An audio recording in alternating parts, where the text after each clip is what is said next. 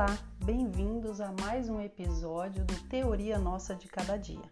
Hoje, para nos falar sobre a importância dos estudos culturais na construção de uma abordagem interdisciplinar da cultura e sobre um de seus principais teóricos, conversaremos com o professor da Universidade Federal do Mato Grosso, Oswaldo Rodrigues Júnior. Raymond Williams foi um sociólogo e teórico da comunicação e da cultura inglês um dos grandes fundadores dos chamados estudos culturais.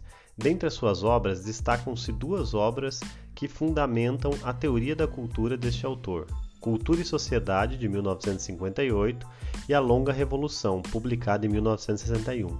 Na obra Cultura e Sociedade, William se propõe a iniciar um projeto intelectual que é o projeto de construir uma teoria da cultura com base marxista na perspectiva de Williams, Marx havia apenas esboçado uma teoria da cultura a partir da compreensão da existência da estrutura e da superestrutura.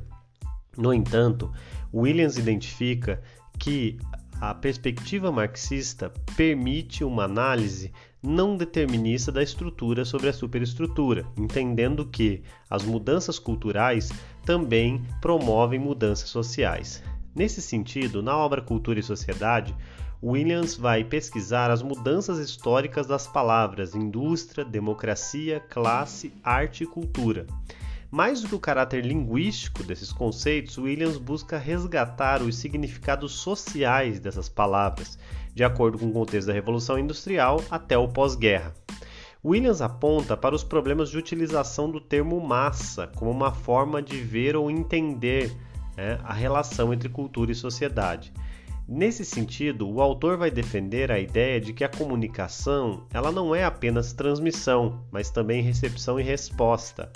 Esta perspectiva vai influenciar todos os demais pesquisadores e pensadores do, dos estudos culturais, dentre eles Stuart Hall.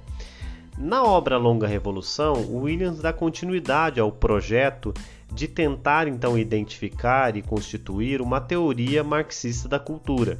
Nessa perspectiva, ele vai entender então que é fundamental defender que as mudanças materiais devem levar em conta a necessidade também de mudanças culturais.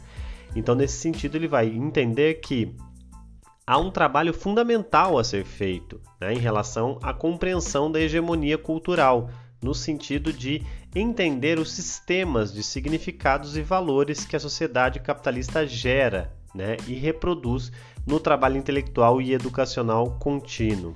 Então, nesse sentido, Raymond Williams, por meio de uma pesquisa interdisciplinar que envolve sociologia, teoria da comunicação e da cultura e também história, vai nos apresentar um conceito de cultura que entende a cultura como todo um modo de vida. E dessa forma, então, entende que a cultura é algo muito complexo e que necessita então de um estudo, de uma análise que se sustente na ideia não apenas daquele que transmite para aquele que recebe, mas sim na resposta dada pelo uh, ente que vai receber a mensagem. Então, nesse sentido, a perspectiva de Raymond Williams ela contribui profundamente para as modificações na teoria da comunicação, fundamentalmente para a ascensão da perspectiva da teoria da recepção, que vai se desenvolver no seio dos estudos culturais.